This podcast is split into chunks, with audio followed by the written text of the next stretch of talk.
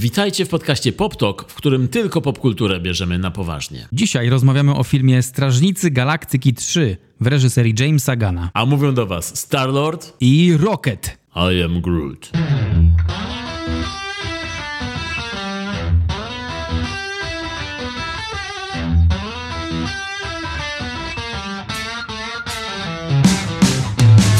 Twoja wersja jest o wiele lepsza. Nie, wersja Wina Diesla jest o wiele lepsza. To jest wina wina, że twoja wersja jest lepsza. To jest wina wina, że on zarabia grube miliony, mówiąc tylko trzy słowa. Bo on ma rodzinę. Ma rodzinę. Zarówno tą kosmiczną, jak i tą samochodową. Right? Rodzina wszędzie wokół wina. Jest tam wzór. Rodzina Wow. wokół wina. brother, brother, brother. W kinach już kolejny tydzień goszczą Strażnicy Galaktyki, część trzecia, czyli Strażnicy Galaktycy. Strażnicy Galaktycy albo Strażniki Galaktyki. Obie wersje są poprawne. Na każdej maturze to zaliczą. Czyli nowe wydanie MCU. Czyli takiego rapera z południowej Ameryki. MCU. Yeah. Mieliśmy cały, cały odcinek jakiś czas temu poświęcony Marvelowi MCU w skrócie. W połowie tego, co mamy obecnie, w 36 odcinku rozmawialiśmy o filmie Thor, Miłość i Grom i przy tej okazji podsumowywaliśmy MCU i robiliśmy swój własny top MCU.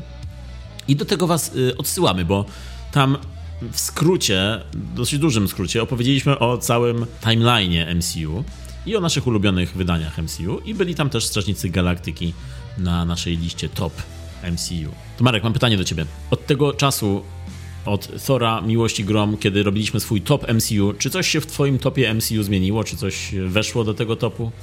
Nie, chyba nic tam nie weszło do topu Marvelowskiego. Trochę strażnicy teraz wchodzą. No bo fazy Marvela, dla mnie Marvel skończył się na trzeciej fazie, jak Endgame był i pokazali, że wszystko jest skończone. To potem przyszła czwarta faza, w której był też Doctor Strange i uniwersum, multiversum obłędu i po tym ja już uznałem, że it's over. I wiele osób tak uznało. Marvel ma dzisiaj dosyć zachwianą reputację.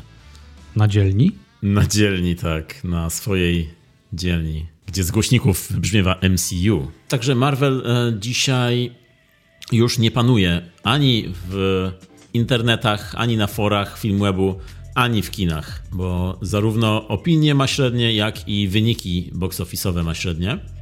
Really? So, so, to znaczy, czyli to jest a thing. To nie jest tylko taka plota. No to jest, to się dzieje i jest to ciekawa sytuacja, bo rzeczywiście tak jak mówisz i tak jak mówiliśmy o tym w tym odcinku, gdzie, rozmawiali, gdzie rozmawialiśmy o MCU, czyli o tym, że trzecia faza to był ten moment szczytowy i później już poszło w dół wszystko i teraz jest w fazie niżu Marvel. Już nie ma czwartej fazy, piątej fazy, tylko jest faza niżu.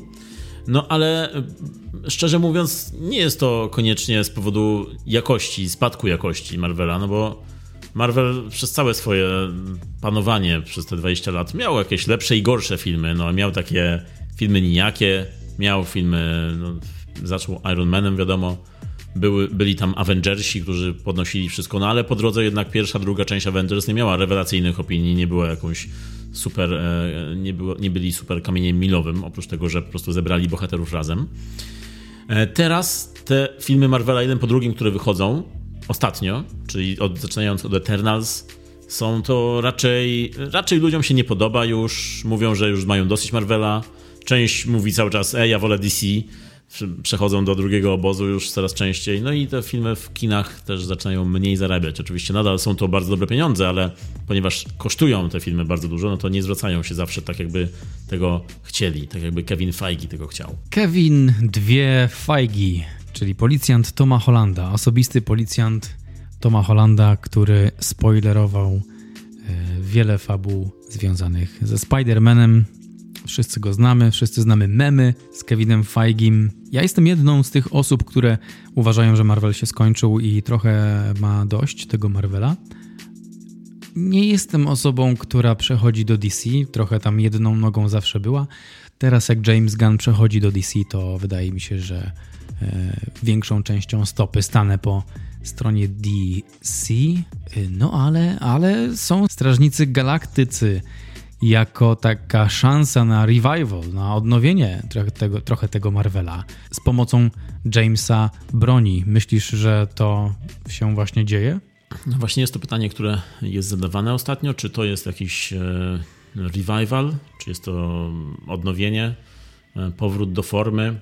I wydaje mi się, że jest to podobnie jak w poprzednich fazach. Jest to jeden z lepszych momentów Marvela, czyli to, że Strażnicy Galaktyki nadal są tak dobrzy, jak są to ratuje całość MCU. Zwłaszcza, że w ostatnich um, miesiącach, ostatnich paru latach mieliśmy tutaj bardzo duże rozdrobnienie MCU. Czyli oprócz tego, że już y, wszędzie, na każdym kroku otworzysz lodówkę, tam jest MCU.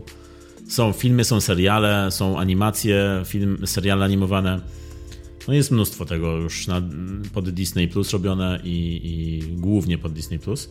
No i są y, tworzone spin-offy, spin-offy spin-offów. Każdy bohater mniejszy, większy ma swój serial albo film. To się dzieje ostatnio. Na przykład jest ten e, Miss Marvel, jest Moon Knight, She-Hulk, jest serial animowany o Grucie. To dziwnie brzmi Grucie. Dziwnie brzmi jak się odmienia. O tym Grucie. E, no, ale po drodze był chociażby Ant-Man nowy i była Czarna Pantera nowa. Też filmy, które miały jakoś ratować to i miały mm, przywrócić dawny poklask, ale tego jednak nie zrobiły. E, oglądałeś może Czarną Panterę i Antmana? Wakanda Forever? Ja. I bombę! Nie, nie widziałem, nie. Nie widziałem, ale widziałem e, Człowieka Mrówkę. I Człowieczynię Osę? Tak. I nie zwaliło mnie z nóg. Ant-Man był troszkę takim typowym tworem Marvela w, w, moim odbiorze. Some stuff happened, ale in the end e, wszystko skończyło się dobrze i wszyscy byli szczęśliwi i pojednani i to jest, to jest taki template e, Marvela, filmów Marvela w Strażnikach Galaktyki każdej części. Nie jest wcale inaczej, ale tam dzieje się trochę więcej rzeczy. Ten film jest bardziej interesujący. Tak w skrócie. Ant-Man był taką leniwą kalką, taką po prostu wtłoczoną w te postaci, ale tak naprawdę nic nowego nie wnosił ten film dla mnie. A ty widziałeś Wakanda Forever? Widziałem Wakanda Forever i widziałem Antmana nowego. Nice. Y, I muszę powiedzieć, że Antman właściwie cały ten cykl filmów o Ant-Manie jest bardzo przyjemny, bo każda z tych części jest bardziej komediowa niż superbohaterska, chociaż rzeczywiście tutaj było dużo akcji, może trochę za dużo, za długi był ten film, na, wypełniony wręcz akcją, a poprzednie Ant-Many miały raczej więcej komedii. Tutaj jak komedia była, to było zabawnie, z tym, że była to komedia za 200 milionów, no jest to... Nice. Tak, tak, to jest ta, ta różnica. Kiedy Marvel robi komedię, to wrzuca 200 milionów e, do garnka. E, I ta komedia była zabawna, śmiałem się wiele razy i pomiędzy było sporo akcji. Ten film był dla mnie przyjemny, nie był rzeczywiście niczym więcej. Był typową rozrywką Marvelową. E, nie jedną z lepszych na pewno, ale no tak jak mówię, ten cykl cały o Ant-Manie mi się podoba i zawsze chętnie do niego, jak będzie kolejna część, to pewnie chętnie też obejrzę, bo Paul Rudd sam w sobie ma już ten magnetyzm i kiedy on rzuca żarty, no to jestem na pokładzie. Ale z kolei Czarna Pantera nowa, Wakanda Forever, no to mnie bardzo rozczarowało, chociaż nie byłem jakimś wielkim, wielkim fanem pierwszej Czarnej Pantery. Uważam, że to jest dobry film, porządny, ale no nie jest jakiś super wielki. Ale no ta Wakanda mm, jednak mnie rozczarowała. Tam było za, dużo grzybów barszcz, za dużo mm, prób łączenia różnych y, gatunków. Wydaje mi, to wydawało się jakby Ryan Coogler chciał zrobić swój autorski film, ale miał polecenie od Marvela, żeby pamiętać, żeby wrzucić tu jeszcze to i to i to, żeby to się łączyło z całym cyklem. I to i, i te polecenia, to żeby się to łączyło, no to wszystko, wszystkiego robiło się za dużo i robiło się schematycznie, kiedy była akcja i nudno, kiedy też była akcja. W ogóle mnie nie wzięła to Wakanda Forever. I też było od, był odczuwalny brak Chadwicka Bosemana na pewno było to zaadresowane i to było sedno filmu, rozumiem to, było to momentami wzruszające. Było tam wiele elementów, które według mnie nie łączyły się w jakiś ani dobry film, ani w dobrą rozrywkę. Ani jedno, ani drugie nie było tutaj spełnione. I dlatego też yy, wydaje mi się, że wiele osób czekało na Strażników Galaktyki. Yy, ja na pewno czekałem, ty czekałeś. Razem czekaliśmy. Także, drogie dzieci, jak odmienić słowo czekać. Oni też czekali, Michał. One, wiesz co one robiły? One czekały. A czy wy czekaliście?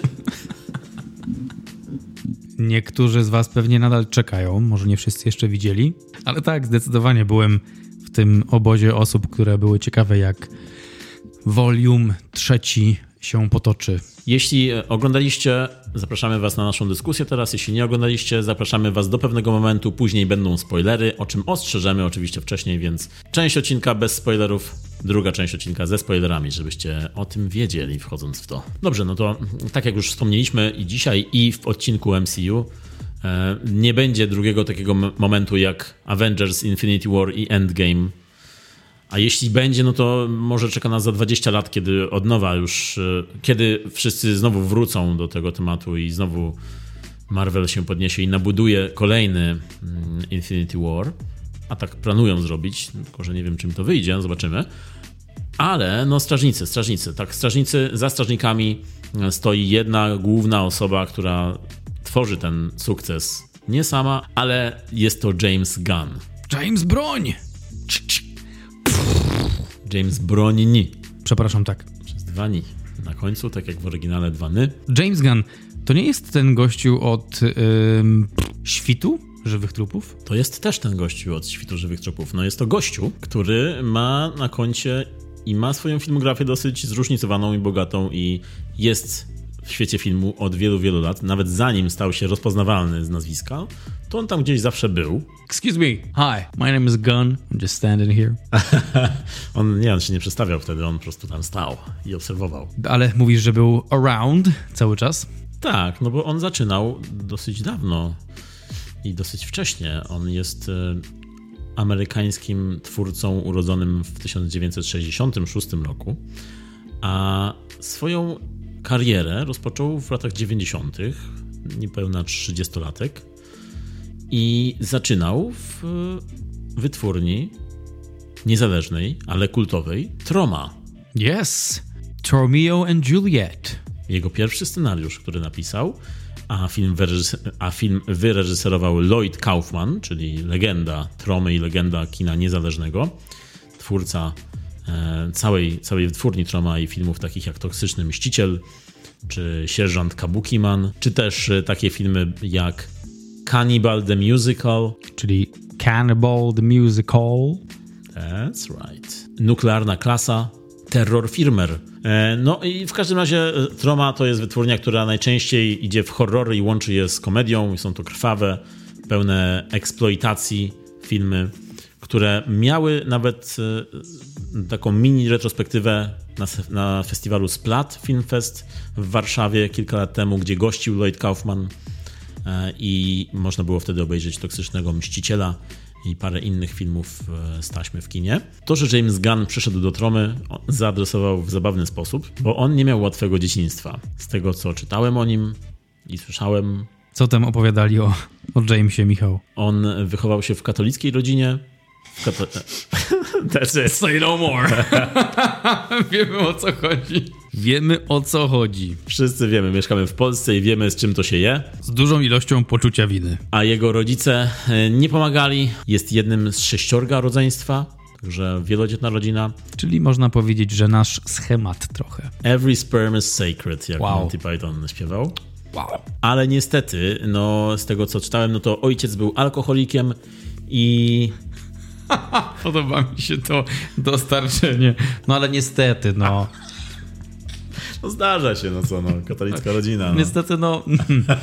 co zrobisz? Także duża katolicka rodzina, w której niestety ojciec był alkoholikiem i to wpłynęło bardzo na Jamesa, na jego dzieciństwo i na życie ogólnie, e, bo no, on się nie wypowiada za bardzo w wywiadach na ten temat, no ale tam było e, i ten alkoholizm ojca, i nękanie w szkole, i prawdopodobne molestowanie. Nie wiadomo, tam są. You don't know. You know shit. Dorzućmy, jak katolicka rodzina, to na pewno. Na pewno. Szkoła katolicka, co ty byś chciał? Co? Także James Gunn miał ciężkie dzieciństwo. E, to spowodowało, że uciekał często w świat wyobraźni, w sztukę, w kulturę, w filmy. Był fanem horroru. E, zaczynał od takich filmów jak Noc Żywych Trupów czy Piątek 13. To go zainspirowało. Czytał dużo komiksów, oglądał dużo. I zaczął też pisać, zaczął kręcić um, filmy krótkometrażowe na kamerze 8 mm razem z braćmi, razem z rodzeństwem. Pierwszy taki krótki film nakręcił w wieku 12 lat w lesie za domem, gdzie jego rodzeństwo było zombiakami, czyli jak zwykle to bywa u fanów horrorów kręcą filmy o zombie z rodzeństwem albo kolegami. Kiedy twój zobaczymy? Mój film o zombie? O zombie, tak. No ja zaczynałem od e, bardziej klimatów Pulp Fiction. Ale miałeś trochę łatwiejsze dzieciństwo, może dlatego. No być może dlatego, no nie chodziłem do katolickiej szkoły. Boom, roasted. No i potem, e, potem, po tych wszystkich fazach, jak się już kreatywnie wyprztykał, przyszła pora na prawdziwą karierę, karierę scenarzysty. Jak już mówiłeś, zaczął od Tromeo and Juliet, 96 rok, potem filmy, których nie kojarzę, nie wszystkie kojarzę, e, The Specials, tak, film specjalny, film o superbohaterach, który oglądałem dawno, dawno temu i nie podobał mi się, pamiętam, a ten film reżyserował swoją drogą Craig Mazin. O, proszę.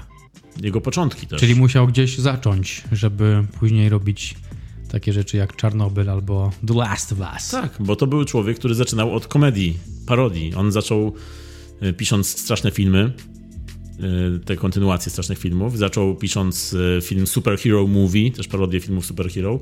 No i specjalni, to był jego chyba jeden z pierwszych projektów, który reżyserował y, ze scenariusza Jamesa Gunna. I dawno, dawno oglądałem, nie podobał mi się, pamiętam, ale chętnie bym do niego wrócił, bo wtedy w ogóle jeszcze nie wiedziałem, kim jest James Gunn, nie wiedziałem, czym to się je. Może dzisiaj bym inaczej na to spojrzał. Na pewno jest to film o grupie superbohaterów, którzy są tak pokazani w śmieszny sposób bardziej niż mm. taka trochę parodia. Z tego formatu James Gunn trochę nie wychodził przez jakiś czas w takim razie, bo nie wiedziałem, że e, specjalnie to film o superbohaterach. Potem są jeszcze dwie części Scooby-Doo, w których był scenarzystą. Potem Świt żywych trupów 2004, a swój debiut reżyserski zaczął horrorem Robale, którego też nie widziałem. To jest dobry debiut. To, to jest, wiem, wiem, że ci się to podoba, pamiętam. Mi podoba się to, co przyszło po robalach, ale, ale opowiedz o tych robalach, co tam się dzieje. Robale to jest film, który bezpośrednio nawiązuje pewnie do tego, co on tworzył, co on widział tworzone w Tromie. Uf, myślałem, że to, co, do czego przeżył. A tu cię zaskoczę, bo y, właśnie czytałem, że to też jest w jakiś sposób inspirowane jego życiem, bo film Robale miał odzwierciedlać jego zakończenie jego związku z jakąś byłą partnerką swoją. Wow. Także wyobraź sobie ten związek. E, a jest to film, w którym mm, kobieta, główna bohaterka, grana przez Elizabeth Banks, odkrywa w swoim miasteczku tajemnicze e, robale z kosmosu. Pasożyty, które spadają na Ziemię i zaczynają przejmować ludzkie organizmy, i jednym z tych organizmów jest jej mąż, który no, którego nie pozostaje jej nic innego, jak musi go wyeliminować, bo jej mąż staje się obcym w ciele męża. No i ten mąż ulega takiej przemianie obrzydliwej, że do dzisiaj pamiętam te efekty praktyczne. Zmiany jego głowy, twarzy, ciała, w ogóle tam się robią niesamowite rzeczy. Takie, na które ciężko czasami patrzeć, bo jest to bardzo, bardzo obrzydliwe. E, I jest to gore, taki jak lubię, czyli film lekko komediowy, bardziej horrorowy, monster movie z przyłożeniem się do tego gatunku. Czyli James Gunn od początku wiedział, że chce robić porządne gore, porządne efekty praktyczne, mm, no i porządne kino eksploitacji. Film, na który nie zabierzesz swoich rodziców, rodzeństwa czy, nie wiem, żony, ale film, na który chętnie pójdziesz ze znajomymi czy obejrzysz go w domu. E, I ci znajomi muszą czuć tę samą konwencję na pewno. Bo to jest właśnie kwestia Jamesa Gunna. To jest człowiek, który czuje konwencję pewną i albo jesteś na pokładzie z tą konwencją, albo nie. Tak przynajmniej było do pewnego czasu, do, przez tą jego karierę bardziej niszową.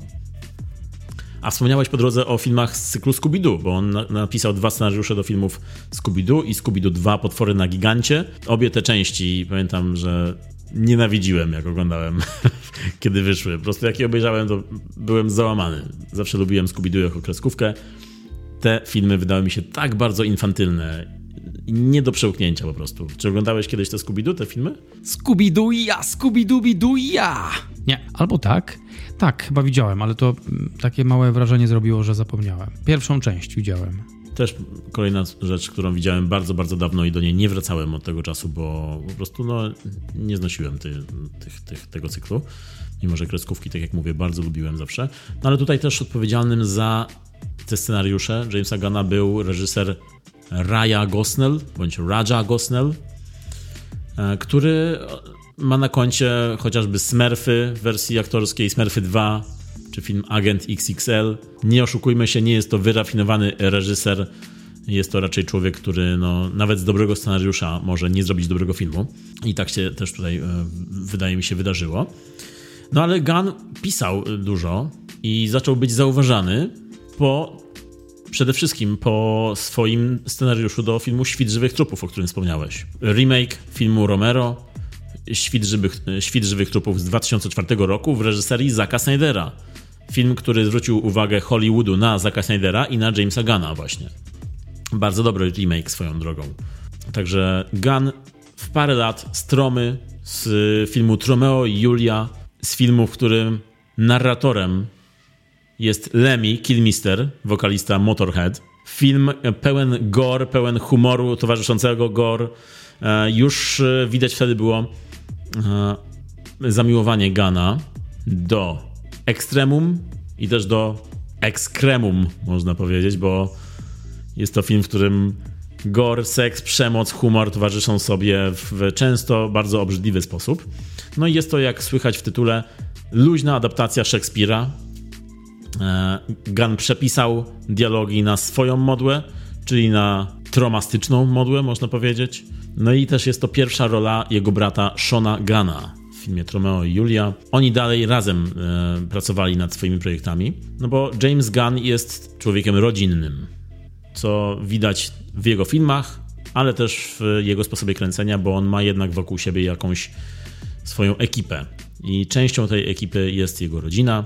Wspomnieliśmy wcześniej, że jest jednym z sześciorga rodzeństwa i może warto tutaj powiedzieć o tym rodzeństwie. Czyli Sean Gunn, aktor, Matt Gunn, aktor, ale też e, pisarz, scenarzysta, producent, czyli też się obraca w e, kręgach hollywoodzkich, tylko że na mniejszym stopniu na pewno, dużo mniejszym. E, dalej jest scenarzysta Brian Gunn i jest też Patrick Gunn i Beth Gunn prawdopodobnie nie związani z przemysłem filmowym, ale jak słychać, no jest to rodzina bardzo filmowa. Część ze swoich krótkometrażowych filmów James Gunn robił z rodzeństwem właśnie, chociażby jego serię PG Porn. Oj, piękna seria. To jest właśnie ta faza, e, którą ja znam Jamesa Gunna i, i mi się podoba. PG Porn to był taki, taki serial krótkich sketchy pornograficznych, ale komediowych. Takie trochę pornokomedia e, z tym samym edge'em, z tym samym budowaniem, budowaniem napięcia seksualnego, po to tylko, żeby to napięcie zniszczyć jakimś komediowym, zwykle bardzo śmiesznym żartem. Mam kilka swoich ulubionych odcinków. Na przykład Nailing Your Wife z Nathanem Fillionem, w którym gra gościu gra jakiegoś budowlańca, stolarza, do którego przychodzi samotna żona, która narzeka na nieobecnego męża. I w momencie, gdy ta zaczyna klękać, on przez przypadek przebija jej głowę pistoletem na gwoździe. Akurat od tego zacząłem, ale potem jeszcze był Helpful Bus. To była taka parodia trochę filmów pornograficznych e, Bang Bros, w których to aktorzy jeżdżą vanem i e, nakręcają przypadkowo oczywiście zabrane dziewczyny do, do vana e, po to, żeby nagrywać ich stosunek. W tej wersji akurat Craig Robinson, też zabawny aktor, oni podwodzili te dziewczyny wraz z Seanem Gunnem, czyli jedynym z braci, który też gra w Strażnikach Galaktyki podwozili dziewczyny, ale gdy te chciały zainicjować coś e, seksualnego, to ci się oburzali i mówili im, że tylko je podwożą, że nie wiem o co, nie wiedzą o co im chodziło w ogóle. To było, to było bardzo zabawne. To samo z Roadside Assistance z samym Jamesem Gunnem i gwiazdą porno Sashą Gray, e, w którym, w którym Sasha Gray próbowała uwieść Jamesa Gunna. On tam grał mechanika samochodowego, Sasha Gray przyjechała, była klientką, bardzo skąpo ubraną klientką która przyjechała swoim samochodem do mechanika i ta chciała uwieść Jamesa Gana, ale ten mówił, że nie, że on chce pieniądze, że co, co ma zrobić z seksem, a na końcu pyta się jej, czy może w nagrodę wziąć e, kociaki z jej samochodu i ona zrezygnowana mówi, no tak i on potem mówi, I'm gonna fuck em. Pamiętasz to? Pamiętam to. To jest, to jest właśnie to. To jest ten cały James Gunn w, w skrócie. Nadal to trochę troma w nim siedzi, trochę humoru, czarnego humoru bardzo. E, dużo takiego prze, przewrotności dużo. Ale, albo też Genital Hospital, w którym Sean Gunn siedzi na, mm, u lekarza i lekarką jest bardzo seksowna um, kobieta, która ponownie klęka przygotowując się do seksu oralnego, ale gdy dochodzi do, do dotyku, mówi mu, że ma trzecie stadium raka i umrze za pół roku. Także to nie była próba seksu oralnego, tylko poważne lekarskie badanie. Także jest to właśnie ten James Gunn w pigułce. Trochę nadal troma w nim siedzi, trochę czarny humor, e, dużo czarnego humoru właściwie, no i na pewno bardzo przewrotne jest jego pisanie. No, co widać w tych sketchach które pamiętam właśnie już sprzed, sprzed, sprzed lat wielu. On tworzył nie tylko, jak widać, filmy pełnometrażowe, ale też udzielał się w krótkometrażówkach, w jakichś serialach internetowych, w, nawet w muzyce, bo miał swój zespół i był wokalistą zespołu punkowego, zespół The Icons, założony w 1989 roku. I nawet miał dwie piosenki, które weszły do filmu Tromeo i Julia i których można odsłuchać w internecie. Oprócz tego jeszcze dodatkowo napisał też książkę. W 2000 roku została wydana książka The Toy Collector, czyli kolekcjoner zabawek. Książka, historia, w której głównym bohaterem jest James Gunn. Jest to troszkę takie napoły autobiograficzne, ale oczywiście jest to jakaś wersja wymyślona jego prywatnej osoby. Bo bohater książki jest pracownikiem szpitala, który zaczyna kraść leki, lekarstwa ze szpitala e, po to, żeby sprzedawać je i żeby zarobić pieniądze na swoją kolekcję zabawek, gadżetów, którą ma w domu, ponieważ ma takie uzależnienie, czyli jest to toksyczny kolekcjoner. I jest to książka często porównywana do twórczości Chucka Palaniuka. Przynajmniej tak, e, tak James Gunn e, pisał ją z takim zamiarem. Nie jest to książka, którą czytałem, i nie jest to książka, która jest dostępna gdziekolwiek, bo nie mogłem znaleźć jej, mm, ale na pewno chętnie bym ją przeczytał. I drugą książką, którą współtworzył jest książka o Tromie, czyli All I Need to Know About Filmmaking I Learned from the Toxic Avenger. Czyli wszystko, czego nauczyłem się o kręceniu, wyniosłem z e, Toksycznego Mściciela. Książka, którą napisał razem z Lloydem Kaufmanem o tworzeniu e, Tromy i tworzeniu filmów dla Tromy bo tam podobno nauczył się najwięcej. Tam e, wyniósł, to była jego szkoła po, po prostu filmowa i stamtąd wyniósł najwięcej do swojej przyszłej kariery. E, no a on też wyrażał się humorystycznie trochę na temat e, tego, jak zaczynał, czyli tego, że jego trudne dzieciństwo popchnęło go, skłoniło do, do kariery filmowej. Mówił, powiedział takie zdanie. E, jeśli życie daje ci cytryny, robisz lemoniadę. Jeśli życie daje ci dupków, robisz film dla tromy. Czyli to jest jego jakby humorystyczne ugryzienie tego, że jego trudne dzieciństwo popchnęło go w kierunku filmowym. Z takich współczesnych rzeczy odnośnie Jamesa Gara, no to nie wiem czy kojarzysz, ale był zwolniony z Disneya przez żart na temat Holokaustu i pedofilii, e, ale został przywrócony do swojej funkcji w 2019 roku. Wtedy też zaczął pracę nad y, filmem Strażnicy Galaktyki Volume 3. Dziwnie to brzmi po polsku, ale to prawda. Facts. Ale taki jest też tytuł oficjalny polski. Strażnicy Galaktyki Volume 3. Nice. Mogli chociaż zrobić Volumin trzeci, a nie? To, co mnie zdziwiło, to to, że był producentem filmu Brightburn, też filmu superbohaterskiego, ale bardzo mrocznego, takiego thrillera o chłopcu, który ma moce Supermana, ale e, wykorzystuje je do zabijania ludzi, zabijania i niszczenia, i to był taki nawet horror. A w przyszłości zobaczymy, co nas czeka, bo jest co-chairmanem i co-CEO e, DC Studios. E, no i wiemy już, że zajmuje się takimi projektami jak nowy Superman, Superman Legacy, Creature Commandos, to jest serial na podstawie komiksu, no i serial Waller, to będzie spin-off z serialu Peacemaker o Amandzie Waller. Także ciekawe rzeczy przed nami można powiedzieć, że szef DC robił najlepsze filmy Marvela. I, I, rzeczywiście zamiłowanie do superbohaterów Ugana jest widoczne gołym okiem, bo te filmy, które wymieniłeś, no już od, samej już od samego początku jego filmografii był właśnie film specjalny, The Specials z 2000 roku, ale później był też chociażby w 2010 jego drugi film w karierze reżyserskiej, czyli film Super z a tak, Rain Wilson. Tak, Rain Wilson i e, wtedy jeszcze Ellen Page. Ellen Page, obecnie Elliot Page i Liv Tyler, grająca żonę Raina Wilsona. Film, który jest... Shut up, crime! Tak jest, tak jest. Bardzo fajny film. Naprawdę bardzo dobra komedia, przy tym mroczna komedia.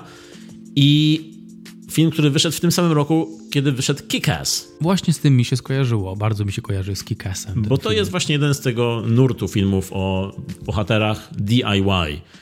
Czyli superbohaterach, którzy sami postanawiają się ubrać, sami postanawiają wyjść na ulicę i walczyć z przestępcami. Z tym, że wiadomo, Kick-Ass stał się wielkim sukcesem. Był bardziej może family friendly, mimo że był mało family friendly to był jednak w jakiś sposób pozytywny, ale Super był bardziej mroczny i bardziej pokazywał swojego bohatera jako antybohatera, jako kogoś bardziej psychicznie chorego niż e, kogoś mającego dobre zamiary, bo bohater grany przez Raina Wilsona to jest gość, który, którego żona odchodzi, a żona była jedną z dwóch rzeczy, która była najważniejsza w jego życiu. Drugą rzeczą było właśnie robienie dobra, pomaganie. Więc postanawia, że będzie pomagał, robił to, czynił to dobro i odzyska swoją żonę, ale tak naprawdę dowiadujemy się w trakcie, że ta żona wcale nie chce z nim być, ale on nadal, jak prawdziwy toksyczny partner, naciska i próbuje zrobić wszystko, żeby ją odzyskać. E, gra tam też Kevin Bacon, jedną z ról.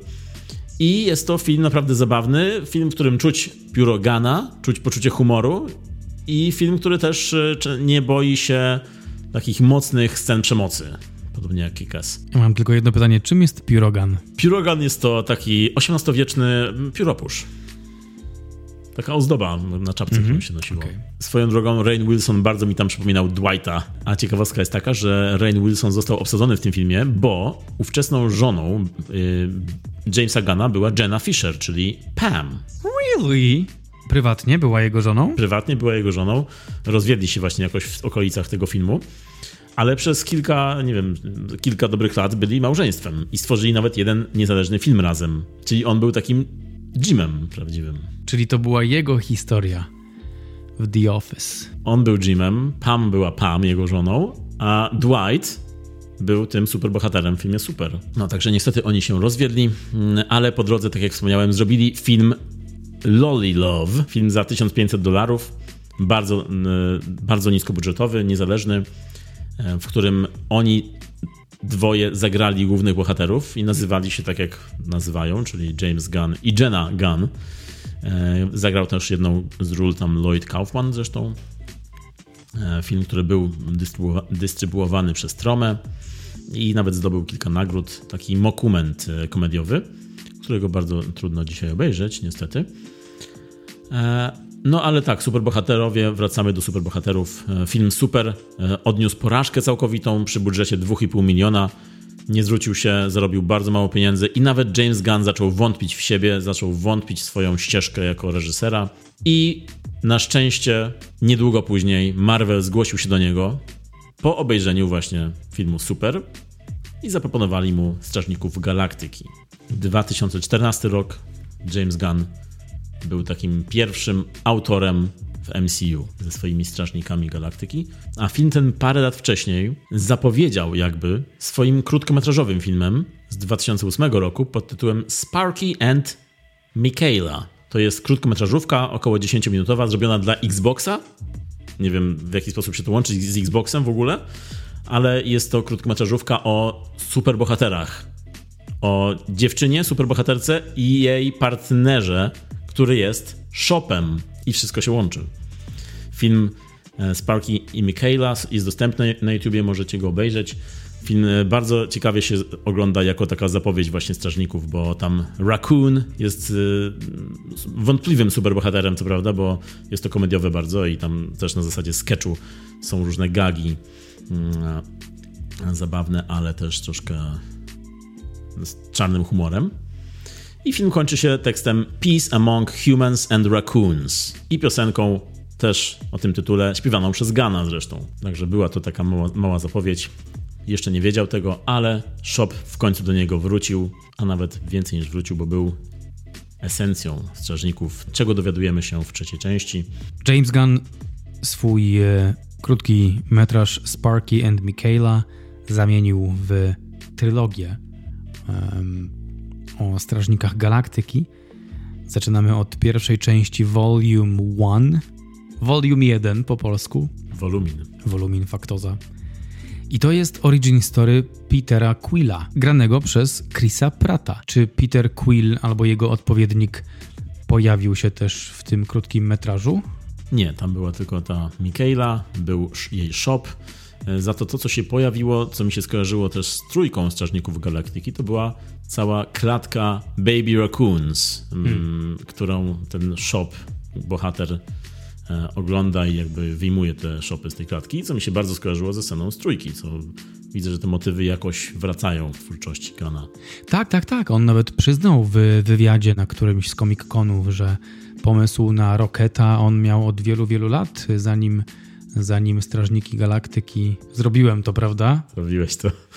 Zanim Strażnicy Galaktycy yy, zaczęli istnieć, zaczęły istnieć, to Rocket się pojawił. Yy, widać było, że teraz ma to sens, wiesz, jak opowiadasz o Jamesie Bronini, to jak, jak mówisz o tej, o tej jego przeszłości i tym, o tych traumatycznych przeżyciach i wychowaniu katolickim, to Rocket może być trochę taką reprezentacją tego wszystkiego i nawet jak o tym się, nawet jak o nim się wypowiada i mówi, że pomysł na Rocketa miał w sobie od wielu, wielu lat i cieszy się, że mógł go zrealizować w filmach o Strażnikach Galaktyki, no to ma to sens. To się wszystko składa w jedną piękną całość. Ale pierwsza część opowiada o Peterze Quillu, o Star-Lordzie granym przez Chrisa Prata. Już od pierwszych momentów, ja nie wiem jak to u ciebie było, chętnie się dowiem, ale y, ja w tym tygodniu sobie odświeżałem tę trylogię i od pierwszych minut, pierwszych sekund właściwie, gdy jeszcze jest ciemny ekran i wchodzi piosenka 10cc I'm Not in Love, ja już byłem zakochany i przez ten cały prolog miałem ciary, jak on jest w tym szpitalu jako chłopiec, jak ta, mm, ta mama umiera w szpitalu no to, to cała ta sekwencja była, była, ona we mnie żyła bardzo. Ja miałem podobnie, bo pierwsza część Strażników Galaktyki to był film, który bardzo mnie zaskoczył, bo wtedy jeszcze nie byłem tak bardzo w MCU, nie siedziałem w tym, nie byłem wielkim fanem. Oglądałem te filmy, ale no, nie, nie ruszały mnie aż tak mocno. A Strażnicy mnie bardzo ruszyli i też miałem podobnie jak ty, bo to był film robiony z miłością i tą miłość można było czuć i zarażał miłością, bo pamiętam, że właśnie sceny muzyczne, które były i świetnie komponowane muzycznie, ale też filmowo, no to bardzo ruszały mnie i ten film mnie cały bardzo poruszył, bo był i zabawny, i miał świetną akcję, miał świetne tempo, super bohaterów miał no i też mówił bardzo ciepło o rodzinie, o, o przyjaciołach, o, o, rzeczach bardzo życiowych i był bardzo emocjonalny naprawdę. Pamiętam, że do dzisiaj uznaję go za szczytowe osiągnięcie MCU i bez wahania dałem mu wtedy, jak i dzisiaj, dychę 10 na 10 z serduszkiem, bo jest to mój ulubiony na pewno film MCU.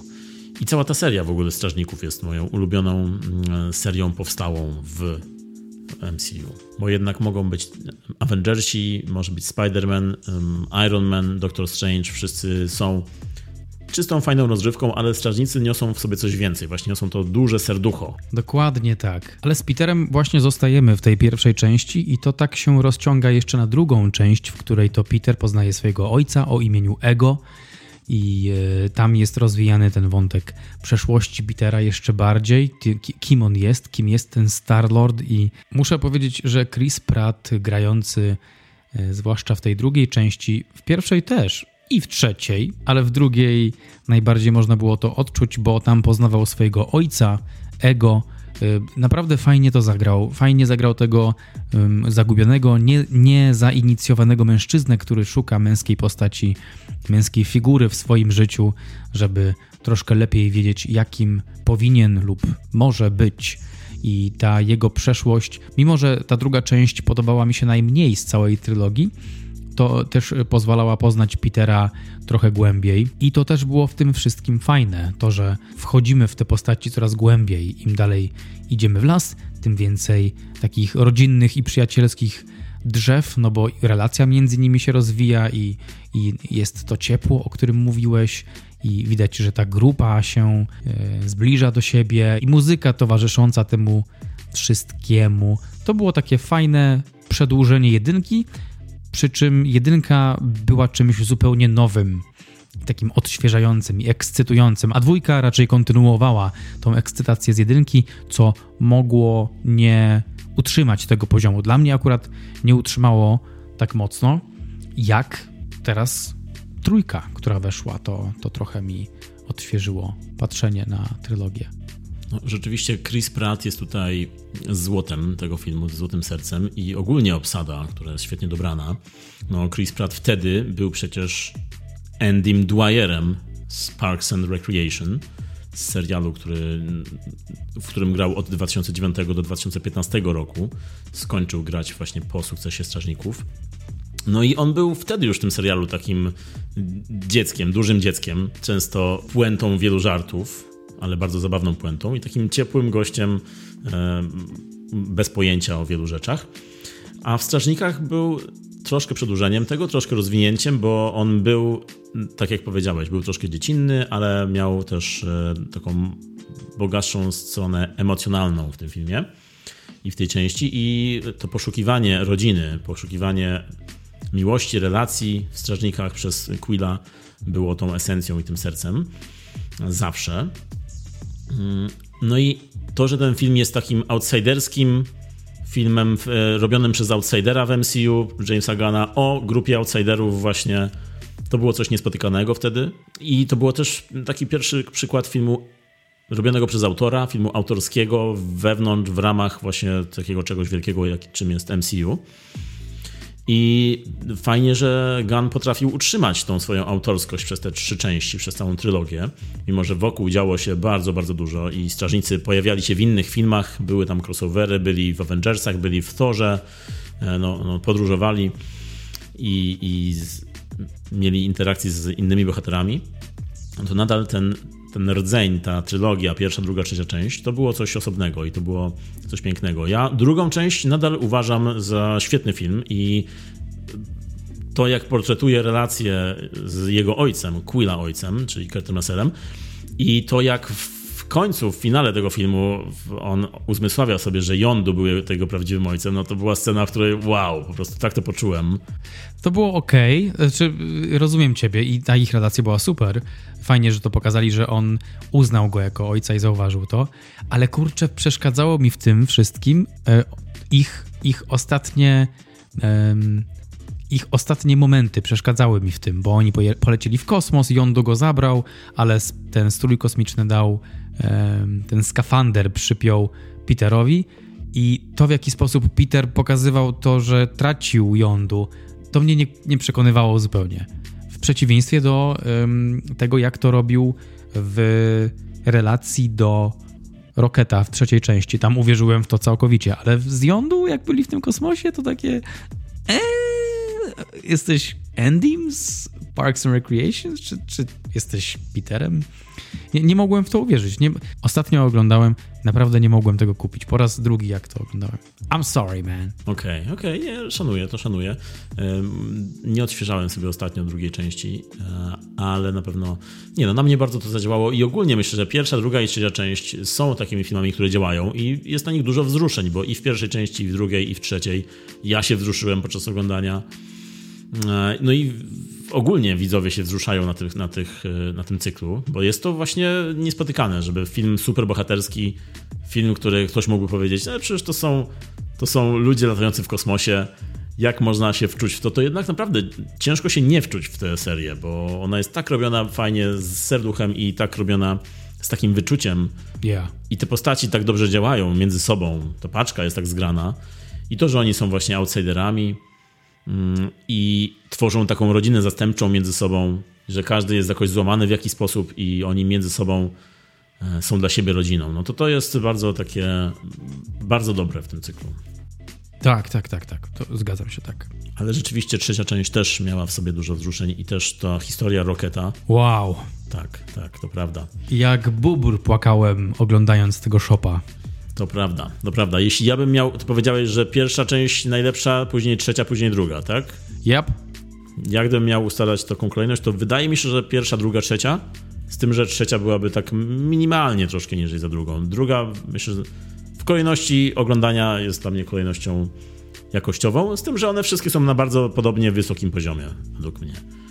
Więc y, cała seria jest godna polecenia. Zgadzam się. Oprócz sceny, w której Peter krzyczy do jądu. No! Come on, bro, no one believes you.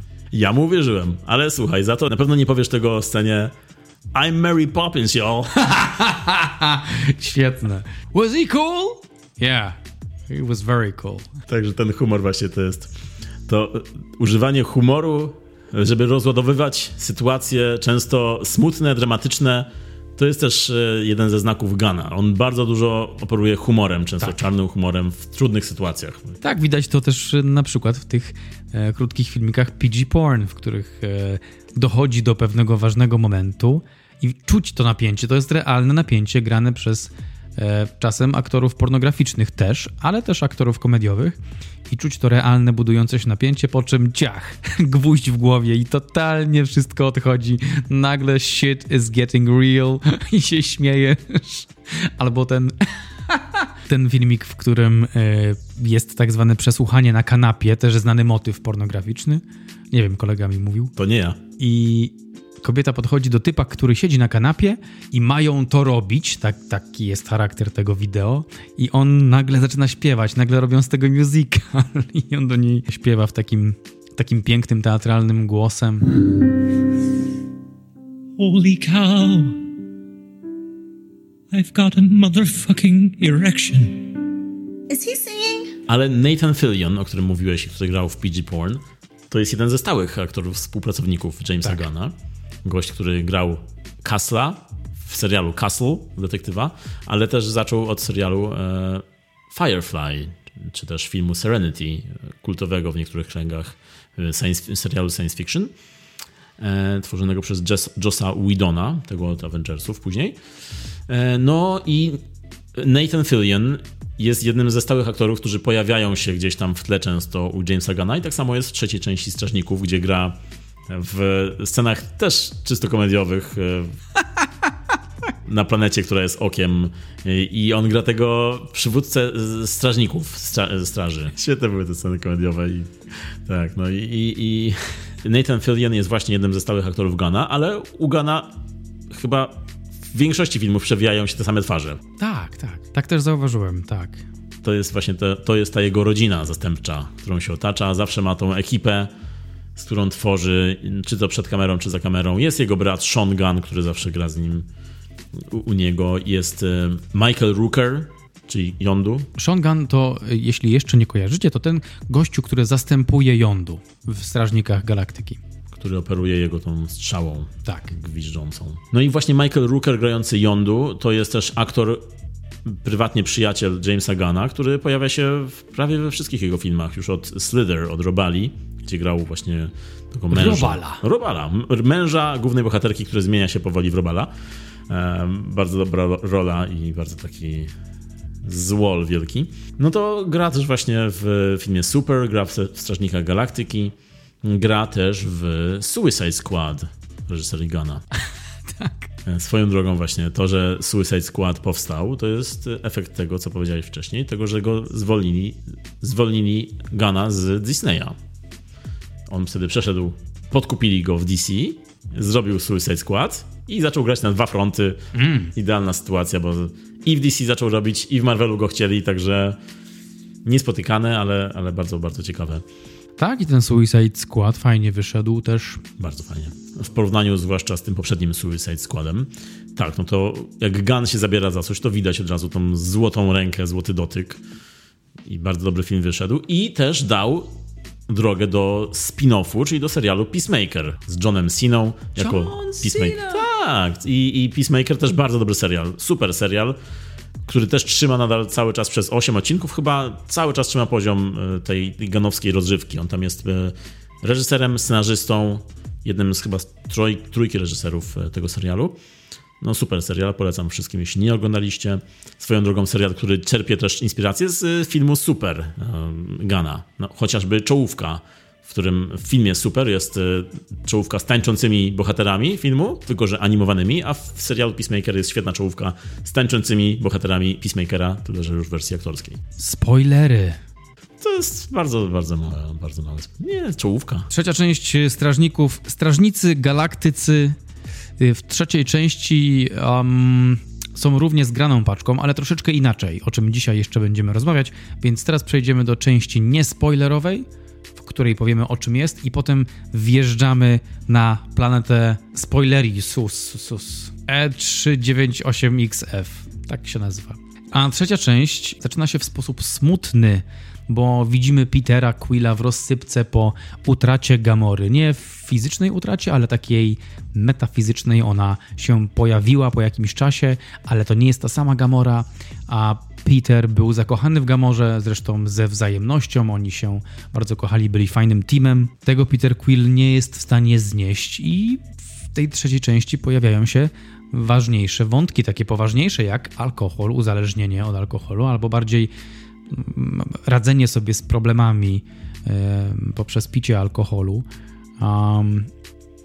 Strażnikom galaktyki brakuje mocnego przywódcy, dobrego lidera. Scena w ogóle zaczyna się roketem, który słucha Radiohead utworu Creep, co było świetne. W wersji akustycznej, co prawda, ale bardzo pasowała do tej sceny. Bo gdyby wjechali tak z ostrym rokiem, to, to by mogło być zbyt intensywne, ale akustyczna wersja świetnie wjechała. Rocket idzie przez cały plac e, na planecie Nowhere, bo oni tam wtedy są z całą kolonią Nowhere i on sobie idzie przez ten plac. Powoli mijamy postaci E, z, z tej ekipy, czyli wszystkich strażników. Obserwujemy, jak oni żyją. Peter pije, Rocket sobie idzie i w bardzo nagły sposób pojawia się Adam Warlock, taki złoty gościu, pojawiał się we wcześniejszych częściach. Były sceny zwiastujące jego nadejście i pojawił się w trzeciej części. Trochę randomowo, ale na tyle mocne miał wejście, że wszyscy z ekipy strażników mieli problem z pozbieraniem się. Największy problem miał Rocket i po tym jak Peter zobaczył Rocketa, natychmiast y, wytrzeźwiał albo podjął taką decyzję, że musi wytrzeźwieć i musi opuścić ten letarg bezsensowny i musi pomóc przyjacielowi i to jest cel ich podróży w trzeciej części. Pomóc Rocketowi przeżyć, bo jest w fatalnym stanie. A żeby przeżył, muszą odbyć podróż na drugą stronę galaktyki, aby znaleźć sposób na uratowanie swojego przyjaciela. Strażnicy Galaktycy Volume 3. Piękne wejście. Co myślałeś o wejściu, o otwarciu? Tak, otwarcie bardzo ładne i tak jak to strażnicy mają w zwyczaju, jest to otwarcie do muzyki, która jest, no, Gun ma dobry gust na pewno, który się pokrywa z naszym gustem. Mm, Radiohead jest tutaj na otwarcie, ale później są, jest bardzo szeroki wybór kawałków. Tym razem już troszkę bardziej nowoczesnych, bo pierwsza część to były lata 80., Później były nadal lata 80., trochę 90., a teraz już mamy 92 tysięczne tutaj w tej części, jeśli mówimy o muzyce i piosenkach używanych, bo chociażby właśnie Radiohead, jest e, też przecież później Florence and the Machine. Yes! To mnie zaskoczyło, ale pozytywnie, e, bo raczej kojarzyłem strażników z takimi starszymi brzmieniami, ale z kolei tutaj też pojawia się chociażby Beastie Boys. No! Sleep! Till Brooklyn! Tak, tak, super scena e, i wiadomo, super kawałek.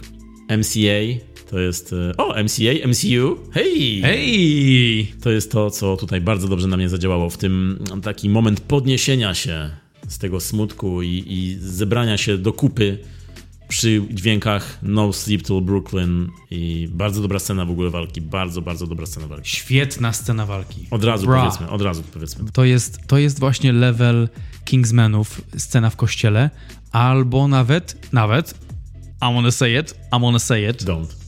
Old Boy. A, okej, okej. Myślałem, że powiesz Matrixie, ale na szczęście tego nie zrobiłeś.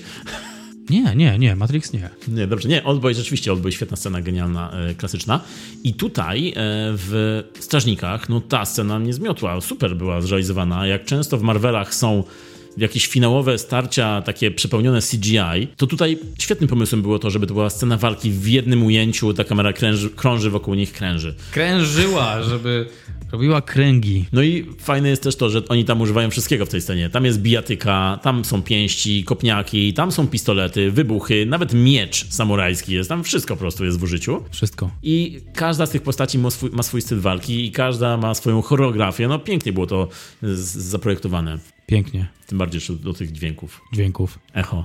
Echo. Ale w swoim opisie powiedziałeś rzeczywiście, że jest tutaj więcej takich motywów jak alkoholizm, jak, jak e, coś poważniejszego się tu dzieje. I rzeczywiście w ogóle zwróciłem uwagę, że w tym filmie jest ten ton jest dużo, dużo mocniejszy. I nie wydawało mi się, że to jest już film dla dzieci. Tak jak Yeah. poprzednie części były takie młodzieżowe, dziecięce. To tutaj wydawało mi się, że było mrocznie, było krwawo momentami. Było, tak. No i jest to pierwszy fuck w MCU. F-bomb is here!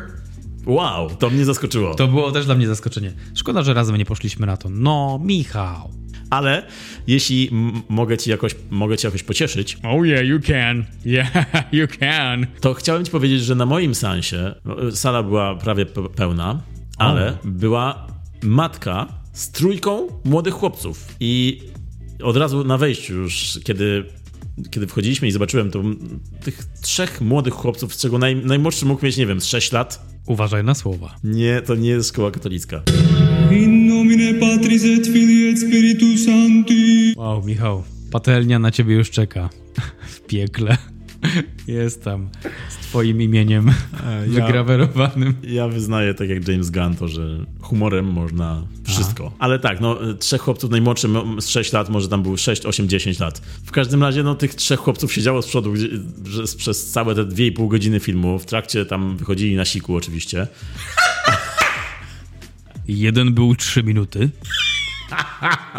No ale, ale kiedy oglądałem ten film i były takie mocniejsze naprawdę emocjonalnie, czy też e, wizualnie sceny, no to ja sobie myślałem, kurczę, tam ci trzej chłopcy, to nie wiem, czy oni powinni to oglądać. Tutaj się odezwał we mnie ojciec. Mm, Myślałem sobie moment, momentami, że ej, to jest troszkę drastyczne, nie wiem, czy ta matka wie, co ona robi. Adoptowałeś ich? I od tej pory, Zadzwoniłeś tak, po od tej pory mieszkają ze mną. Także tak, był to bardzo mocny seans i, i Gun ewidentnie dociska ten swój PG-13 rating, czyli Parental Guidance 13. Czyli ten, to, tą kategorię wiekową bardzo momentami dociskasz. Nie mogłem uwierzyć w to, że po pierwsze, no jest tam fuck, ale jeden fuck jest dozwolony w y, PG-13.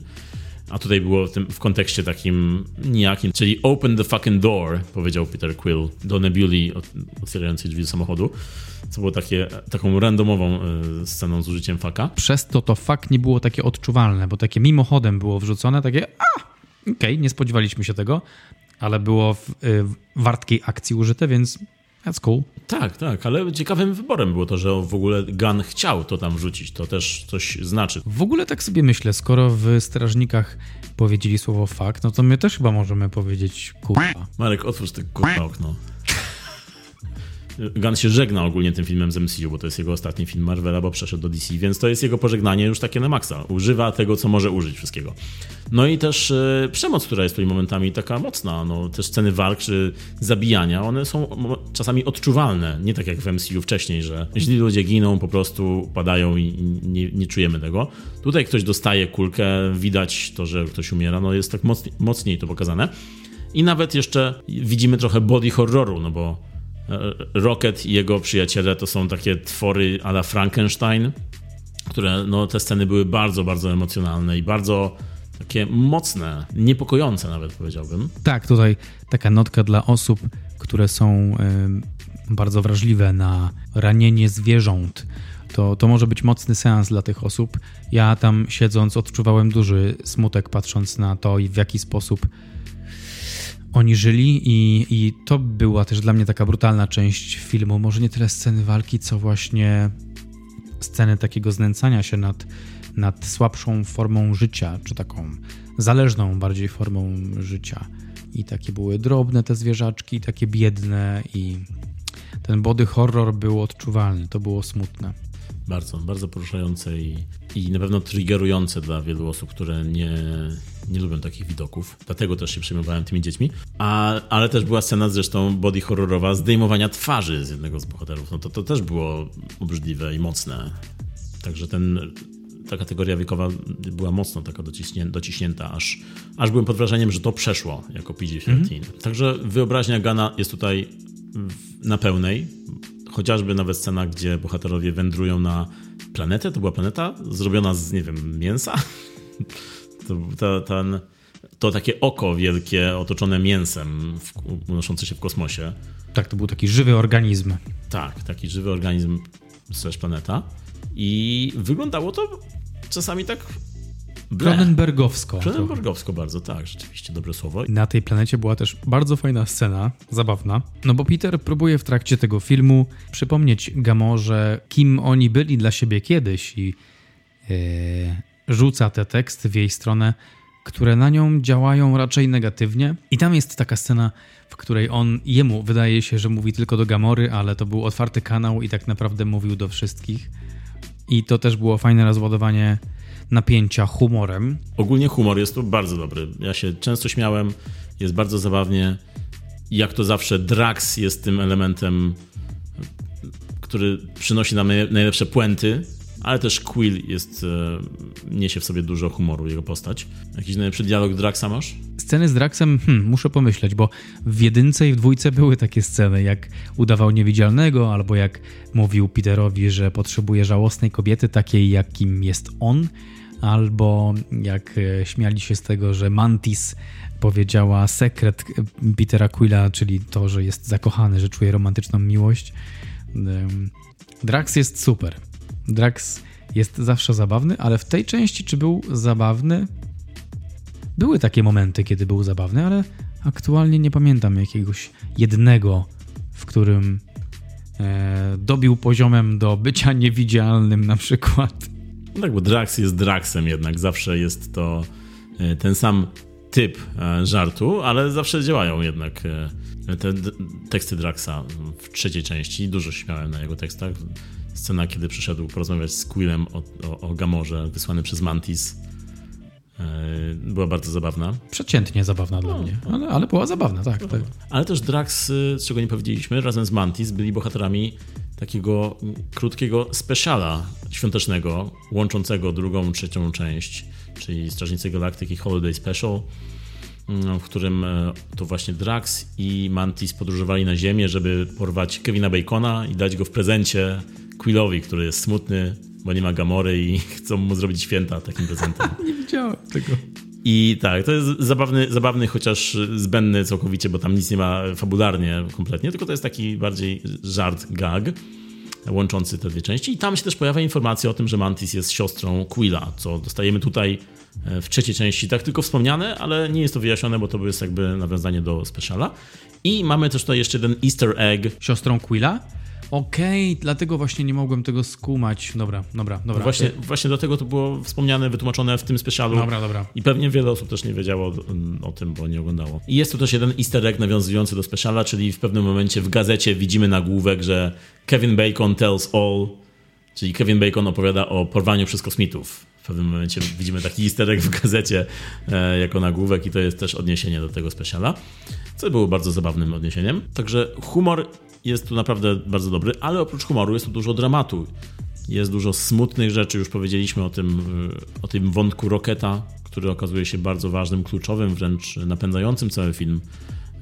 Tym, że Rocket, tym origin story Roketa, tym jak on powstał, mm, jak był traktowany i ogólnie to złe traktowanie zwierząt no jest tym smutnym sercem filmu tym razem.